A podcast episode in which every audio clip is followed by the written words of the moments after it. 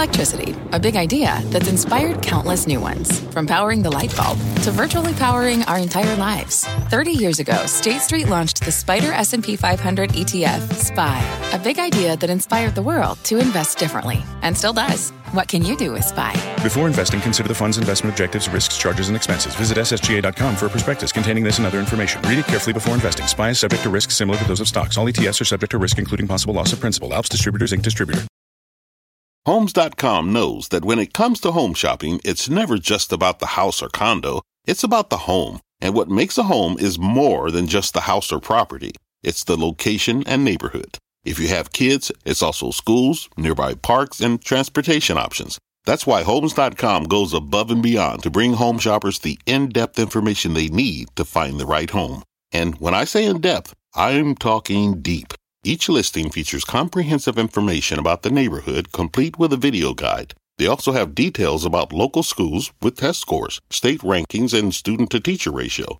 They even have an agent directory with the sales history of each agent. So when it comes to finding a home, not just a house, this is everything you need to know, all in one place.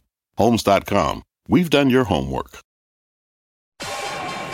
My mission is simple to make you money. I'm here to level the playing field for all investors.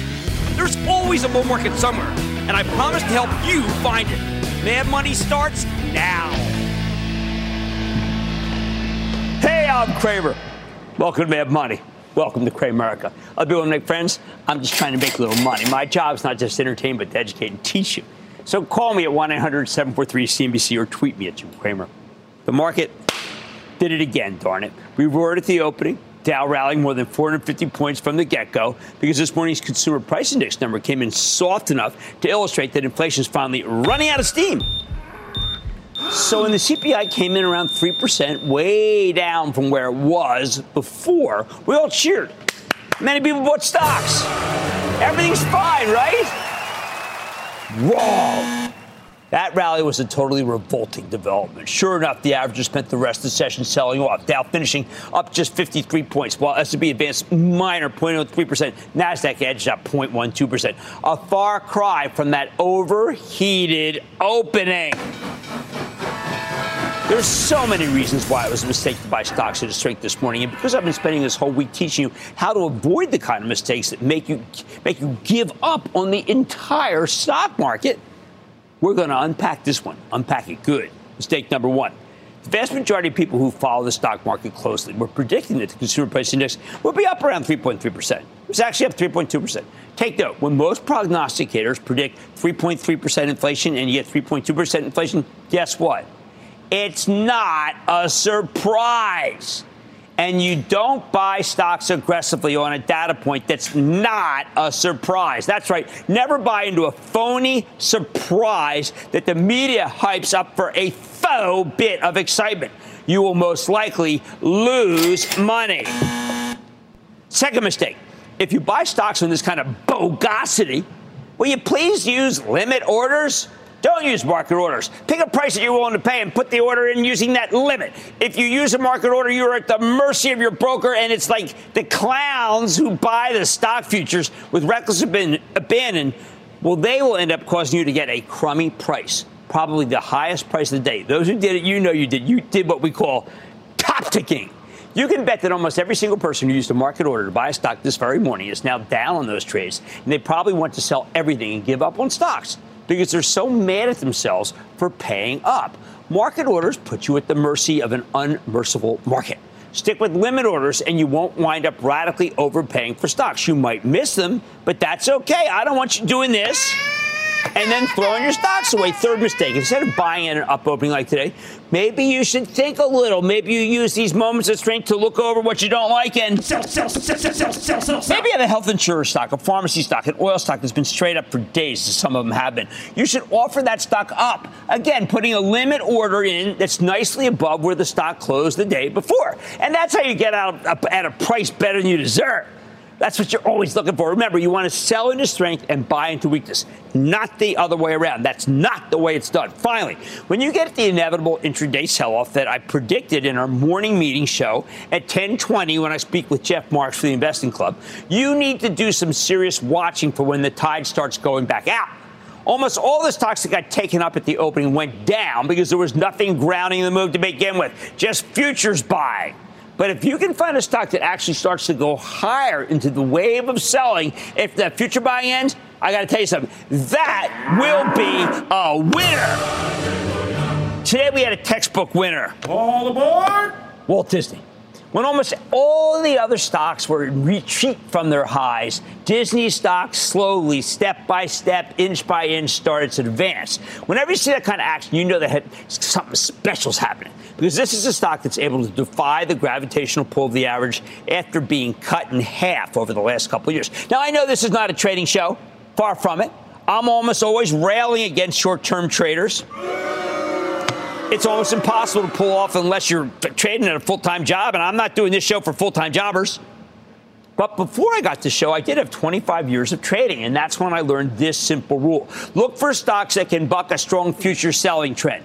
If they can withstand that kind of sell off, that tsunami sell off, there might be something special going on that you got to focus on. That's exactly what happened today with Disney. Disney stock could buck the trend and finish up almost 5% because a bunch of good things are finally going on there. First, CEO Bob Iger delivered a quarter that actually looked pretty bad on its face. In fact, the stock got hammered down three bucks on the headlines. But to be blunt about it, the people who were selling Disney were being morons. Disney does not have some sort of buffoon CEO at the helm. Iger's a seasoned veteran who's created a tremendous amount of value over the years. And if there's one thing he knows how to do, it's tell an electric story. So you need to wait for him to speak on the darn conference call before you take any stupid sell action. And those who didn't wait, they missed out on fabulous run. Shame on you. What exactly did Iger say? Well, a bunch of things. He talked about better Disney Plus numbers, including some price increases, the possibilities of some strategic initiatives to get rid of the pain of linear television's decline and future fall. Filled up the cruise ships. Best of all, the balance sheet. The balance sheet. It's no longer in tatters. There's some optionality. Not long ago, I felt that Disney was cornered. Far from it. The stock started rallying as the call went on, largely, I believe, because Iger knows what the heck he's doing. He was actually pretty funny, by the way, as the Q&A went on. I know owning the stock has not been fun at all. A house of pain. Some might have found it f- hard to take the humor. I, on the other hand, found it reassuring. Many CEOs would be shaky. They'd be tense. They would even be brittle after such a hideous decline that this stock has had. Iger sounded in control. I think that's why the stock was able to mount a rally right into the teeth of the market wide pullback in the first few hours of the day. Now, the sell off was indeed like a, just a storm, which meant there was a huge amount of pressure on every stock. To be able to buck that storm pressure, there has to be a tremendous amount of buying power. A sign there will most likely be buyers at lower levels as Disney stock ever comes in again. I like that trampoline underneath it almost always pretends good news from the analyst community. When they see this kind of action, they think to themselves, aha, the stock's saying finally the worst is over. I better upgrade from sell to hold or hold to buy before it takes up. Before it just boom without me. How do I know this? Because I've worked with analysts for years and they're loath to call bottoms themselves. They like to wait until the market calls the bottom for them. That's what I believe happened with the stock of Disney today. But let's go back to that feeling of being picked off by the market's opening. When you see a huge up opening off a stupid, phony surprise, you got to remember that doesn't change the prevailing trend of the market. Right now, the prevailing trend is to sell the big capitalization techs. That's still going on. And buy smaller stocks or industrials with aerospace exposure, particularly, or stocks of companies that right now do business in China because the Chinese government's back allowing groups to take tours again. It's viewed as a sign that the worst might be over. I can't call bottom in China. Much too phony. But the bottom line, I can tell you that when you see the techs rally as part of a group move like we had at the opening, that's going to produce a route later in the day when the market changes direction. And then you use that route to spot brand new spanking winners. Winners like the stock of Walt Disney. Paul in New Jersey, Paul. Booyah, Jim, how are you? Oh, Jimmy Chill is fine. Don't like the weather. What's happening with you? That's awesome. Three-time, three-time caller and a very happy club member. Yes, that's what I uh, want. Yeah, I just want to thank you and your staff. I've learned so much from the club. It's definitely making me a much better investor, and I really appreciate oh, it. Thank, thank you, man. Thank you very much. Thank you. That's what we want. That's why we do it. Awesome. All right, the past couple of nights you've been talking about pipeline companies. Now, I have a small holding in, uh, Kinder Morgan. I've had it for a while. I'm in the green. It pays a nice yield, but it's kind of stuck. Uh, it is stuck. Or should it, I bail and hit the, hit the Enbridge? Well, it's it candidly, it's not one of my favorites. I had ONEOK on the other night. I thought that was a better stock, and I've got to tell you, I think Enbridge is a better stock. And I can't believe I'm about to say this, but I am going to say it. Energy Transfer, yes, ET, phone home is a better stock than Kinder Morgan. Sally in New Hampshire, Sally. Hey, Jim. Uh, Boeing's been around for a long time. When are they going to reinstate their dividends? Well, Boeing is safe. Boeing is good. Cramer doesn't own Boeing for his charitable trust and feels awful. Got Cal when it just stayed down for so long. That was a mistake. But the very, a very nice club member earlier, Paul, said he's thrilled with what we do in teaching. Here's some teaching. I blew out of Boeing too early and swapped into other aerospace plays. All right, listen to me. I can tell you that when you see the techs rally as part of a group move like that at the opening, that could probably produce a rout. But in that route, what you can do is find winners, and the winner is the Walt Disney Corporation. Mad Money tonight. We know this FTC is two kinds of mergers, but I spotted one that managed to get approved that I think present a buying opportunity that nobody really likes. I'll reveal what it is. Then the ESPN Penn Entertainment deal sends shares of DraftKings sharply lower. So are investors getting a buying opportunity in the online sportsbook, or will Disney and Penn Entertainment annihilate them. I'll give you my sense of the situation. And Ralph Lauren stock pulled back after earnings. So are investors finally getting a chance to buy the apparel powerhouse, which has been doing so well? I'm going to dig into the story with the CEO. So stay with Cramer.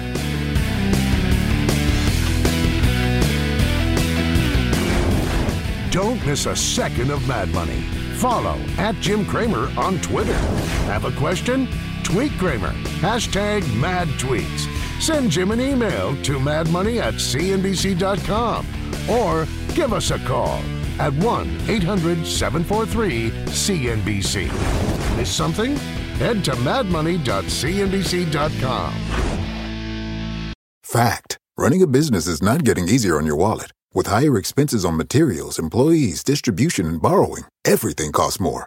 Also, a fact smart businesses are reducing costs and headaches by graduating to NetSuite by Oracle. NetSuite is the number one cloud financial system, bringing accounting, financial management, inventory, and HR into one platform and one source of truth. With NetSuite, you reduce IT costs because NetSuite lives in the cloud with no hardware required, accessed from anywhere. You can cut the cost of maintaining multiple systems because you've got one unified business management suite. You improve efficiency by bringing all your major business processes into one platform, slashing manual tasks and errors. Over 37,000 companies have already made the move. See how you'll profit with NetSuite, and then you can think of all the ways you could be spending the money you save. Company retreat in Malibu, anyone? By popular demand, NetSuite is offering a one-of-a-kind flexible financing program for a few more weeks. Head to netsuite.com to start saving. When you're hiring, the best way to search for a candidate isn't to search at all. Don't search, match with Indeed. Indeed is your matching and hiring platform with over 350 million global monthly visitors, according to Indeed data, and a matching engine that helps you find quality candidates fast. Use Indeed for scheduling, screening, and messaging to connect with candidates faster. Plus, 93% of employers agree Indeed delivers the highest quality matches compared to other job sites, according to a recent Indeed survey. Leveraging over 140 million qualifications and preferences every day, Indeed's matching engine is constantly learning from your preferences. Join more than 3.5 million businesses worldwide that use Indeed. Listeners of this show will get a $75 sponsored job credit to get your jobs more visibility at Indeed.com slash Mad Money. Just go to Indeed.com slash Mad Money right now and support this show by saying you heard about Indeed on this podcast. Indeed.com slash Mad Money. Terms and conditions apply. Need to hire? You need Indeed.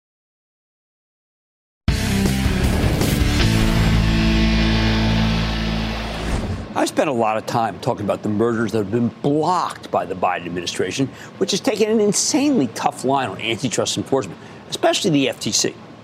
But tonight I want to highlight a deal that actually managed to get approved. The big defense contractor, L3 Harris, got permission to buy Aerojet Rocketdyne for $4.7 billion. Now, this deal was announced last December marking the end of a twisting saga for the storied Aerojet Rocketdyne, which makes propulsion systems mainly for the Pentagon, NASA, and key U.S. allies. Way back in 2020, this company originally agreed to be acquired by Lockheed Martin for $4.4 billion. But the deal was challenged by other defense contractors, Raytheon and others, on antitrust grounds. The government was receptive because Aerojet Rocketdyne is the only large independent producer of engines for rockets and missiles in this country. When the FTC sued to block the deal in early 2022, Lockheed saw the writing on the wall, immediately threw in the towel. So you can imagine Wall Street's attitude when L3 Harris tried to buy the same darn company less than a year later. We know there were multiple rounds of requests for information from the FTC, along with outside pressure from Senator Elizabeth Warren from Massachusetts, who very much wanted to shoot this merger down. Ironically, even Lockheed Martin, the last company that tried to buy Aerojet, objected to L3 Harris buying on antitrust grounds. But unlike Lockheed, these guys had a strong argument the whole time for why their acquisition of Aerojet would not be any competitive. Very simply, there's just no overlap. Aerojet Rocketdyne makes rocket engines, L3 Harris doesn't. They don't even do business with each other. And that's a lot more than Lockheed could say as their Aerojet's largest customer.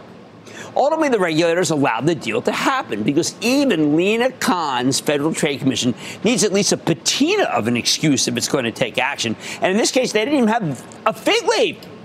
Two days later, July 28th, the transaction goes through. Now, I bring up all this history because it sure seems like it would have been a gigantic win for L3 Harris, a company that I've liked ever since it was created by the merger of the old L3 Technologies, which I also liked for a long, long time, and Harris Corporation. This company made no secret of its desire to challenge the big five defense contractors, and that's Lockheed, Raytheon, RTX as they're known now, Boeing, Northrop Grumman, and General Dynamics. L3 Harris makes all sorts of electronics, communications equipment, all high tech stuff. Think integrated mission systems, intelligence, surveillance, reconnaissance, space, avionics, electric warfare, precision engagement sensors, and drones.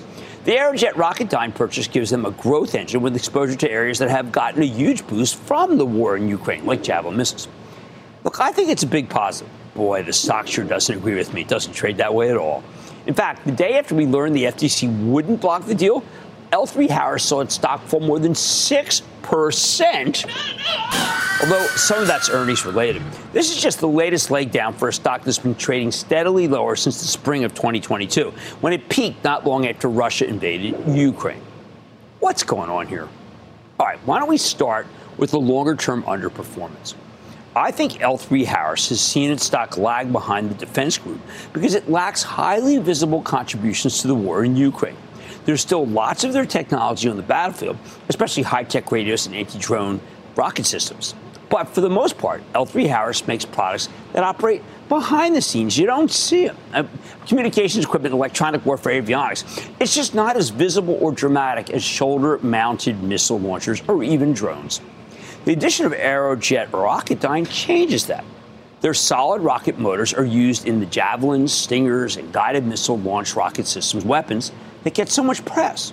In fact, in April, the Pentagon invested $216 million to expand and modernize Aerojet Rocketdyne's manufacturing facilities precisely because they want to boost production of critical components for extremely necessary missile systems. However, before the deal closed, when we didn't know whether it would go through, I think it weighed heavily on L3 Harris's stock. Wall Street saw this deal as a distraction, especially because there was serious doubt the FTC would ever let it go through. Not this FTC, right? In fact, on the day after the acquisition was, was announced last December, two analysts downgraded L3 Harris from buy to hold, and the stock tumbled nearly 4%. This has been a real underperformer. So many of the things that held this stock back got resolved the moment the deal went through. That said, the more recent sell off in L3 Harris has to do with its latest earnings report which came out the same day that Aerojet merger got the FTC blessing. The stock fell a hideous 6% on the news. But I got to tell you, I don't think the quarter was all that bad. L3 Harris delivered a revenue and earnings beat, with management also raising the full year forecast. We like that so far, right? Clean beat and raise. Unfortunately, they raised their revenue forecast by more than they raised their earnings forecast. Raised revenue more than they raised earnings. What does that mean? It implies that the margins are going to be lower than expected. Wall Street hates margins going down. Now, personally, I don't mind weaker margins if they're accompanied by really stronger earnings. Plus, management has previously said that they expect the profitability to improve throughout the year as, as they get past some lingering supply chain issues. I believe them. So here's how I see it. L3 Harris has been a good, solid defense contractor ever since the old L3 merged with the old Harris roughly four years ago. And I met management. I really like them. I like what's going on. For most of the time, it was a terrific stock to own. But when the defense stocks roared last year, L3 Harris got left behind. largely because it doesn't have any standout weapon systems that make it an obvious way to play the war in Ukraine. The Aerojet Rocketdyne deal, it changes that. While the stock sold off on the initial news of the acquisition, that's only because money managers assumed the transaction would get blocked. When the FTC let it happen without a legal challenge, that was good news for L3 Harris, even as the stock hasn't traded that way. See what's happening. I think you're getting a chance to buy a high quality company at a nice discount to its average valuation. Think about this. Over the past four years, L3 Harris has sold, and remember, we always like to look for price earnings multiples. This sold for 17 times earnings on average. But now it sells for just 15 times earnings. That's a bargain. Meanwhile, even without Aerojet Rocketdyne, they're putting up some solid numbers. But the bottom line here in this very strange story about a company I really like, with the addition of Aerojet Rocketdyne, L3 Harris now has a powerful growth engine that's involved in some of the hottest areas of the defense space, like modern missile systems that are vital to the war in Ukraine. That's why I see a lot to like here in this and why I'd be a buyer of L3 Harris right here. The market's making a mistake, in my opinion. And that's your opportunity because in the longer term, it will become quite obvious that this stock is just way too cheap versus the rest of the defense group. Mad Money is back after the break. Coming up, the competition in the betting space has gotten a lot fiercer this week. Can DraftKings keep up with the cohort's new juggernaut? Stay tuned. You seek the key but first, you must learn the ways of precision, craft, and performance with Acura's all-electric ZDX. With a premium Bang & Olufsen sound system up to a 313-mile range and a Type S variant with an estimated 500 horsepower, the ZDX is their most powerful SUV yet. Unlock the energy when you visit Acura.com to order yours today. Take your business further with the smart and flexible American Express Business Gold Card. It offers flexible spending capacity that adapts to your business. You can also earn up to $395 in annual statement credits on eligible purchases at select business merchants. That's the powerful backing of American Express. Terms apply. Learn more at americanexpress.com slash business gold card.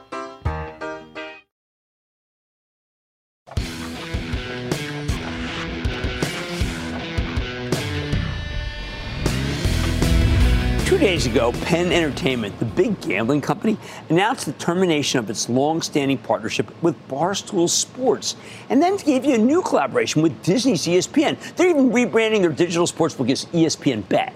Penn's paying a lot to Disney to make this happen, but Wall Street clearly thinks that it's worth it, given that Penn shares shot up 9% yesterday. Now, last night I got a chance to speak with Penn's CEO, Jay Snowden, and while I'm not sure how this will play out for his company, I do think it's great news for Disney. Another reason why I feel strongly about the stock, as I said at the top of the show.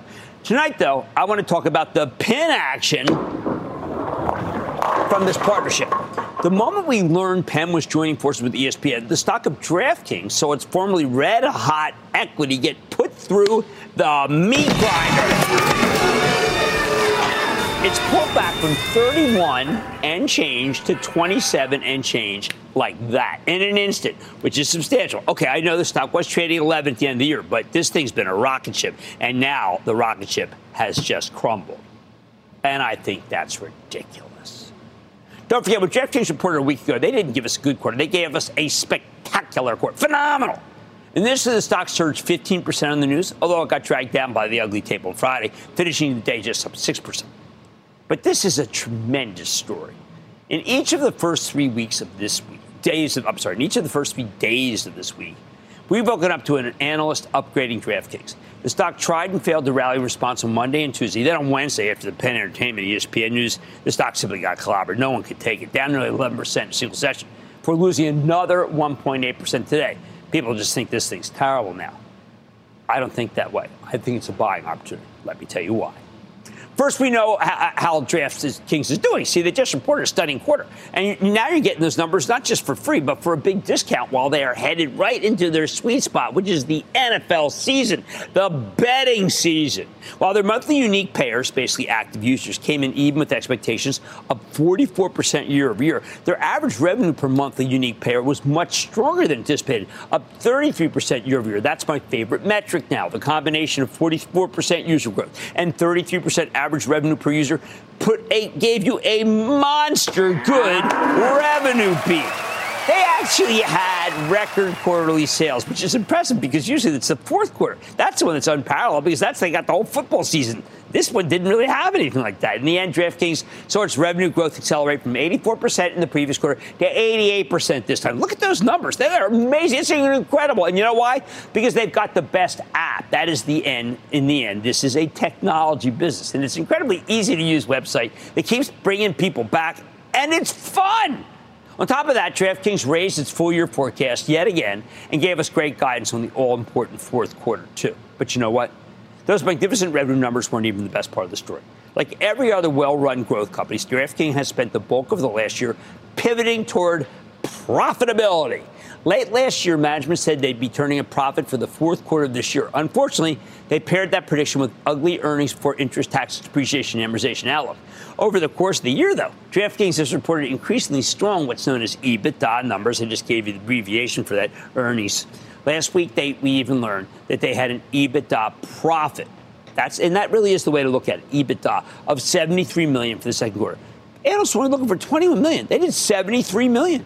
Yep, they delivered their first quarter of adjusted profitability six months ahead of schedule. Management also raised their full year EBITDA forecast for the third quarter in a row. Remember, that is the key profit metric that we're looking for. And that's why the stock initially surged in response to last week's earnings report. Since then, we've seen a lot of profit taking that only got more aggressive when we learned that Penn Entertainment is joining forces to, with Disney, which people think is going to destroy DraftKings. Come on.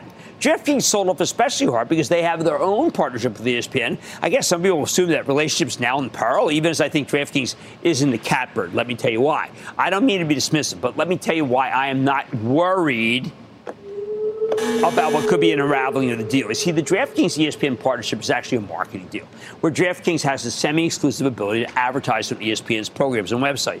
But it goes both ways because DraftKings is also committed to spending a certain amount of its advertising budget on ESPN. It's not actually clear whether the deal is even working out that well for them. In fact, I'd argue that their marketing deal with ESPN is a distinct negative for DraftKings that doesn't bring in the customers that they were expected.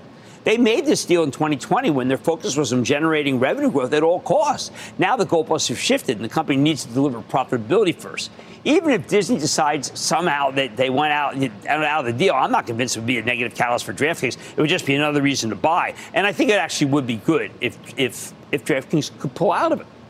In fact, one of the smartest reactions I've seen to this week's online gambling news came from a fellow by the name of Carlo Santarelli. I don't know him. He's at Deutsche Bank. He flat out argues that Penn ESPN tie-up could be actually good news for DraftKings because it means they can get out of that, that ESPN contract. Deutsche Bank describes that deal as a, quote, absolute anchor, end quote. They simply don't need to spend so much money acquiring new customers. They have other ways to do it that are better and cheaper.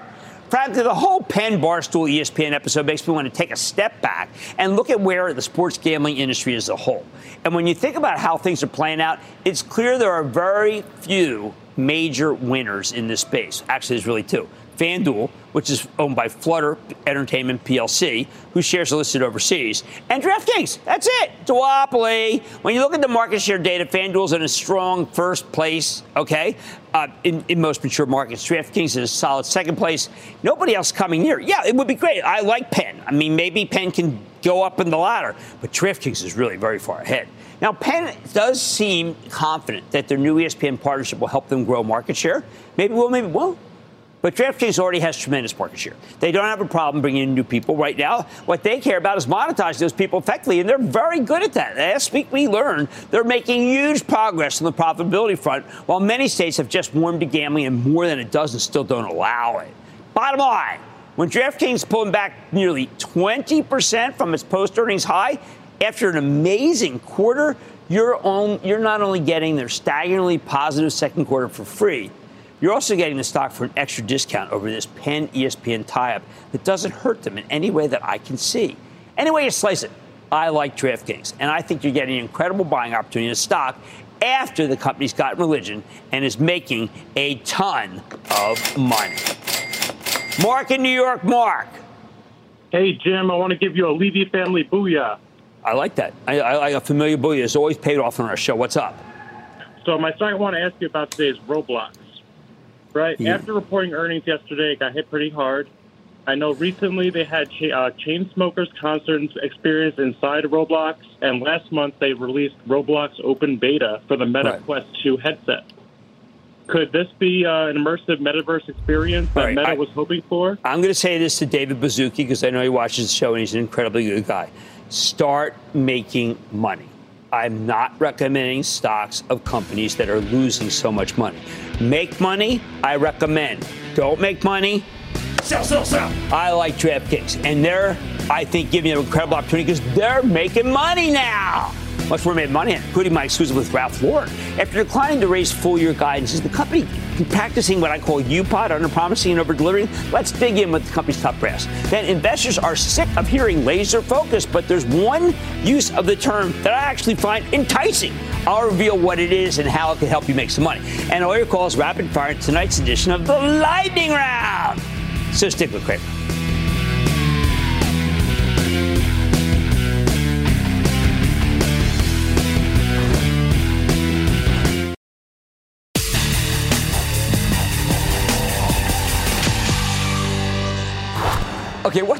Just happened to the stock of Ralph Lauren? Unlike the rest of the apparel stocks, this one's been doing very well for 2023, at least until it started pulling back. And today we found out why, I guess. This morning, Ralph Lauren reported a quarter that Wall Street was unsure of, with the stock finishing the session down, I say weirdly, 5%. While the headline numbers were solid, inline revenue paired with a nice earnings beat, the guidance for the quarter some thought was soft, and management declined to raise their full year forecast. Plus, the North American sales came in weaker than expected. I say that compared to the rest of the apparel space, including the two that merged today, Capri and Tapestry, these numbers were pretty darn good. Uh, e- even great comparisons. But apparently the market disagrees with me. That's okay.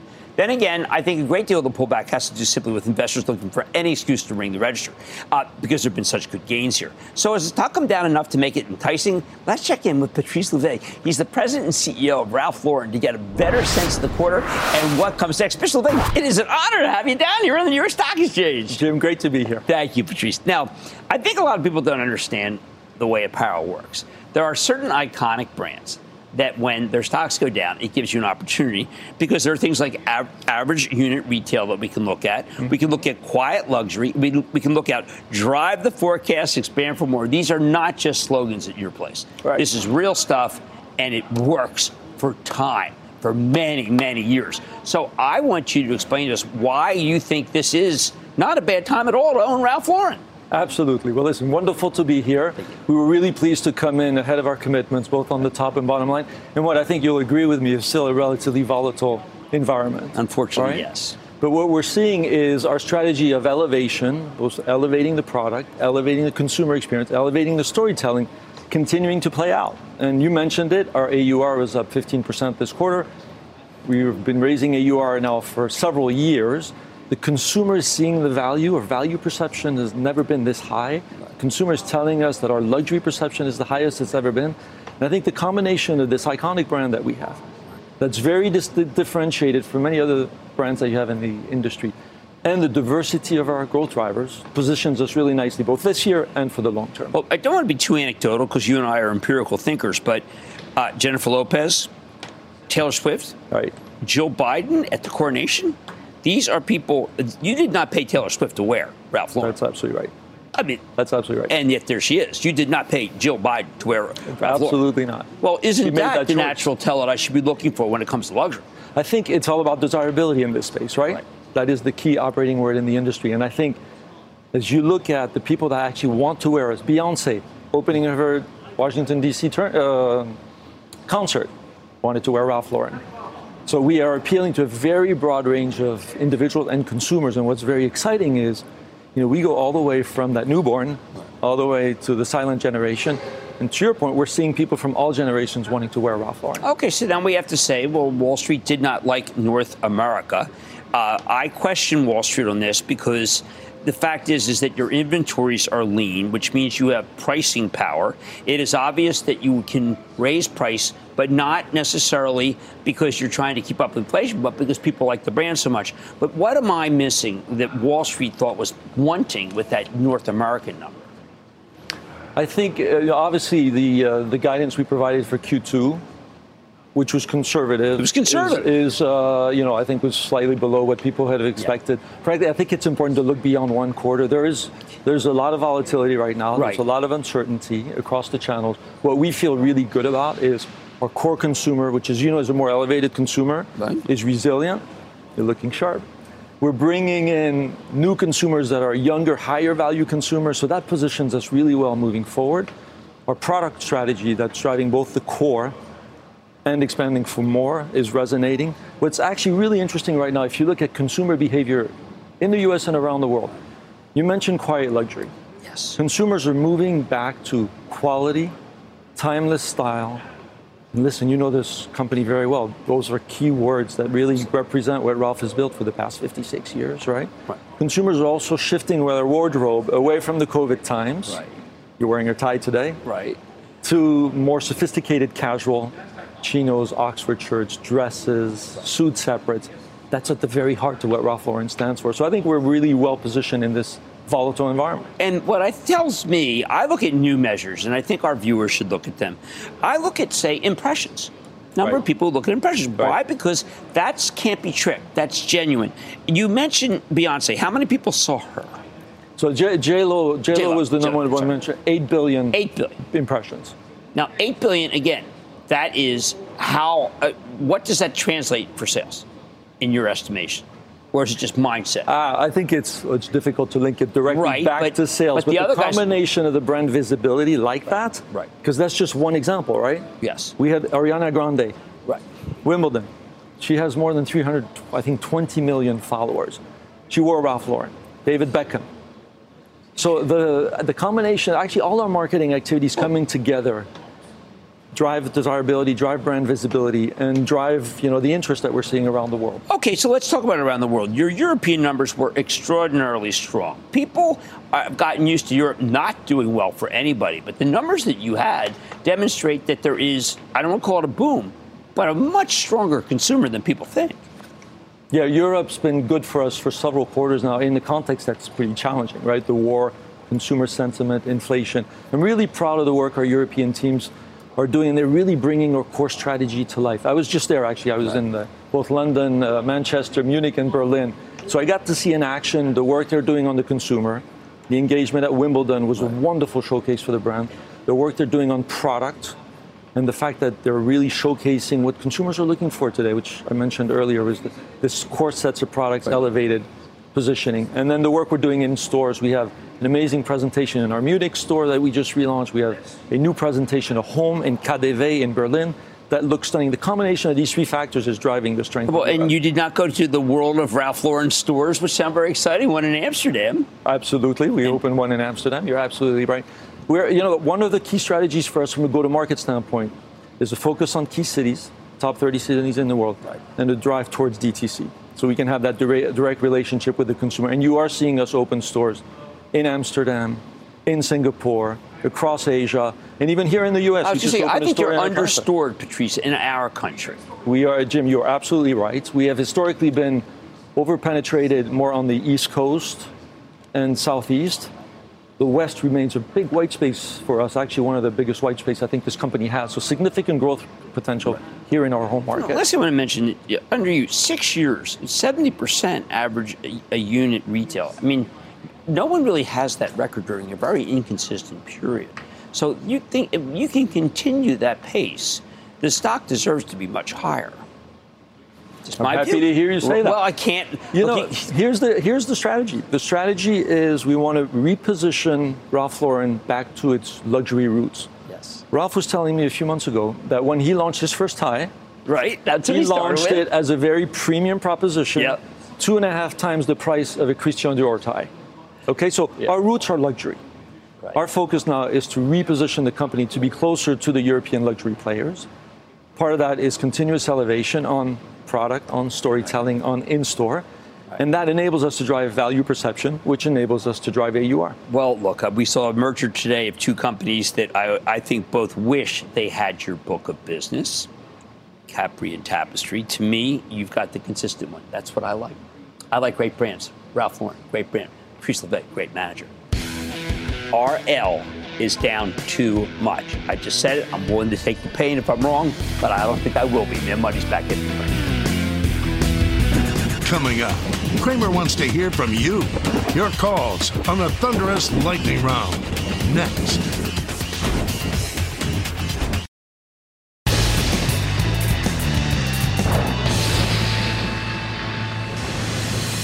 It is time. Time for the lightning round. That's where our phone will say to Bob Bob Jump Play the sound. And then the lightning round is over. Are you ready, Ski Daddy? Time for the lightning round. Let's start with Steven in Illinois. Steven! Hey, Jimmy, what's up? Not much. You tell me, Steve. Well, I'm calling on Public Storage. They issued uh, 2.2 billion in senior notes for the purchase of Simply Storage from Blackstone. Yeah, and I like that. And I think with the 4% yield, this is the right level to buy public storage. I'm going to have to say, now I'm going to Steve in New York. Steve. Booyah, Jim. Steve. Wow. Good to have you on the show again. What's up?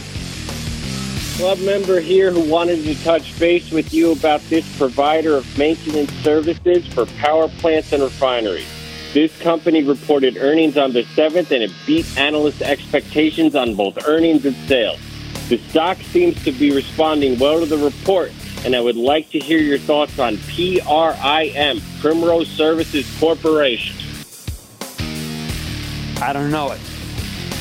I know Jacobs. I've been liking that stock. I got to do work for you. Steve gets some work to be done by Mad Money Team. Bennett in Florida. Bennett. Jim, appreciate you taking my call. Oh, thank you. What's up, Bennett? So uh, I got in the ring set for around sixty dollars. Uh, I know it's a bit of a mess right now. I just wondering if Right. there's any upside left. Uh, you know what? And I saw I saw Vlad Shmunis is going to step upstairs, executive chair. Uh, I'm not a fan, uh, uh, but look, there's just too. It's very crowded. It's too crowded, too commoditized. I'm going to have to say no. I'm sorry. Now I'm going to go to Jack in New in New Jersey. Jack. Hey, Jim, what's going on, buddy? Ah, not bad. How are you? Pretty good, pretty good. Hey, Jim, listen, with the three most popular AI games, uh, most popular selling AI games in the world right now, and the fact that uh, Activision uh, merger was just approved, do you think, uh, number one, uh, is NetEase uh, going higher, and number two, Uh. it's going to be in play for a merger? Well, look, I got to tell you, the only Chinese stock I recommend on the show is Alibaba, and I'm not that keen on owning Chinese stocks. I do think, by the way, that Take Two Interactive had a terrific quarter. Uh, Strauss Zelnick gave that to you, and the stock's been down ever since, and that's probably a mistake. John in Minnesota, John. Hey, Jim, how you doing? I'm doing well. How about you? Good. Say, I got a question on uh, SMG, Scott's Miracle Gro. I see it's been down over the last couple of years. It's got a yield of 5%. Any Yeah, it does. You know what? I think that here's the problem. They have got to try to fix the notion of being way too dependent upon the gardener. Okay? They have to try to find something else. And I got to tell you, the weather's been bad on the weekends. People aren't using, spraying the extra stuff. It's just too dicey a stock for me, and 5% yield's not enough to entice me. Alex in Florida. Alex. Jimmy Choo, first time, long time. Oh, there you go. That's what I want. What's going on? All right, Jim. So the company I'm calling about has had five quarters of consecutive EPS beats over estimates, double-digit year-over-year revenue growth. On their last earnings call, they increased guidance to double-digit same-store sales growth. They mm-hmm. increased their revenue, and they've got agreements in place, so they're not overly reliant on the spot price of chicken wings. But the stock is 27% below its May high of $223 a share. I think that's too cheap, Jim. But tell me, what am I doing with Wingstop? Oh, Wingstop, man, I love Wingstop. Bye, bye, bye. Let's go to Connor, New Hampshire. Connor. Booyah, Jim. Booyah, Hey, Connor. thank What's you happening? so much for taking my call. Not too much. Hey, so I know you like Adobe, um, bet. but with Maya Suite and generative AI, I like Adobe too. But I believe Autodesk um, is well positioned.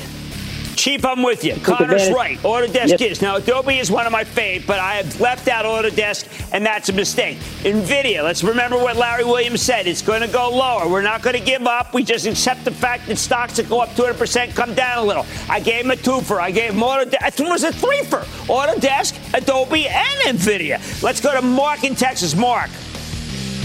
Hey, Jim. How are you today? I really enjoy y'all's show. I've been watching it since I've been uh, retired. Uh, I bought the go. Pioneer two. You, go ahead. I bought Pioneer? the Pioneer 205. No, then I love you, man. 205. We bought something there with, with Charitable Trust as a big position pioneer. It is going higher. And that, ladies and gentlemen, in conclusion of the Lightning Round. The Lightning Round is sponsored by TD Ameritrade.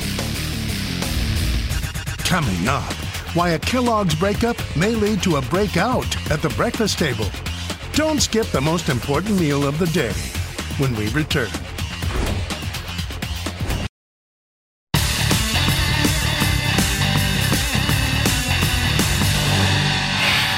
Almost every CEO loves to say they're laser focused on this brand or that mission or this idea. Laser focused. It's the mother of all cliches. Our eyes pretty much glaze over when we hear it because we hear it so often. But there's one time I'm willing to buy into the laser focus idea, and that's when a company decides to break itself up into different, more focused, independent entities. It tends to work, even when we least expect it. Which is why I actually like this Kellogg deal we talked about last night, where Kellogg's being divided into WK Kellogg, a cereal company, and Kellanova, a snack food business. Now, not everyone's a fan. I mean, the Wall Street Journal panned the breakup. They're particularly disparaging the cereal business, doesn't have a lot of growth. But I come back and I say, hey, wait a second. Maybe the cereal division doesn't have much growth because Kellogg's had to focus on two very different businesses at once. You don't find snacks in the cereal aisle and you don't eat snack food for breakfast, or you shouldn't. Kellogg has big famous brands, Special K, Froot Loops, Cheez Its, Pringles, Corn Flakes, and I think they might be worth a lot more when pulled apart into two separate companies. Now, I know it's hard to believe that companies can create value simply by breaking themselves up, but you know what? We've seen it happen so many times before. Quite simply, when I don't believe in the laser is when I get it wrong. Classic example, the merger breakup of the old United Technologies and Raytheon. When they got together, United Technologies spun off these two really boring companies, air conditioning and elevator. That's uh, Carrier and Otis. Two story brands that nobody really wanted anything to do with because the growth rate seemed to have stalled or slowed or nothing, just like Kellogg's cereal right now. As I used to say at the dot com, wrong. Otis, under the leadership of CEO Judy Marks, has become a, a, totally different, nice, growing elevator company. The numbers have been terrific. The growth is no longer episodic because they make so much money off the services side. In fact, despite what you hear about the overbuilding of office towers and work from home, Otis has continued to deliver excellent, excellent numbers. Since the breakup, the stock's up more than 85% over a period where the S&P's rallied 79%. Uh, everybody thought it was going to be a double and a spun off. Instead, it's been an outperformer. But you know what's even more impressive? The heating, ventilation, and air conditioning HVAC company that is Carrier CEO Dave Gitlin has re energized a business that really got no love at all under the umbrella of United Technologies, because United Technologies was laser focused on aerospace, not anything else. Now, get this since the breakup, carrier stock has rallied 227%, clobbering the S&P.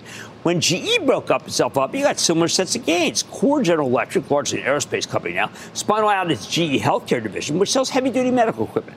GE's given you a 62% return since then. GE Healthcare nearly 20%. S&P about 16%. We're so blind to the darn strength of these shrink to growth stories that we overlook them even when they're staring us right in the face. Hey, remember when Exelon, the boring giant utility, spun off its nuclear power business, Constellation Energy? They didn't want the controversial nukes under the same roof as their traditional electric utility business. I get that. The result, while Exelon's pretty much performed in line with the other utilities, Constellation Energy stock has nearly doubled. Doubled and it's crushing the S&P. Just a whole different ballgame. I mentioned these three breakups because they seem as unlikely to make you money as that WK Kellogg and Kellanova do. There were lots of moans and groans when those spin-offs were announced, just like this one. But the managers of these companies, all of whom I know, proved to be good to their word. They were indeed and are laser focused on their smaller businesses. So the breakups have been huge wins for all involved. Now, I bet actually that the same thing is going to happen with the pieces of the old Kellogg, too. I like to say there's always a bull market somewhere. I promise I'll find it just for you right here on Mad Money. I'm Jim Cramer. See you next time. Last call starts now. All opinions expressed by Jim Cramer on this podcast are solely Cramer's opinions and do not reflect the opinions of CNBC, NBC Universal, or their parent company or affiliates, and may have been previously disseminated by Cramer on television, radio, internet, or another medium. You should not treat any opinion expressed by Jim Cramer as a specific inducement to make a particular investment or follow a particular strategy, but only as an expression of his opinion. Cramer's opinions are based upon information he considers reliable, but neither CNBC nor its affiliates and or subsidiaries warrant its completeness or accuracy, and it should not be relied upon as such. To view the full Mad Money disclaimer, please visit cnbc.com forward slash Mad Money disclaimer. People today can spend half their lives over 50. So it's good to be financially ready for what's important to you as you get older, like a family vacation. Or starting your dream business. Welcome to Connie's Coffee. How may I help you? AARP's trusted financial tools can help you plan for whatever your future holds. That's why the younger you are, the more you need AARP. Start planning today at aarp.org/moneytools.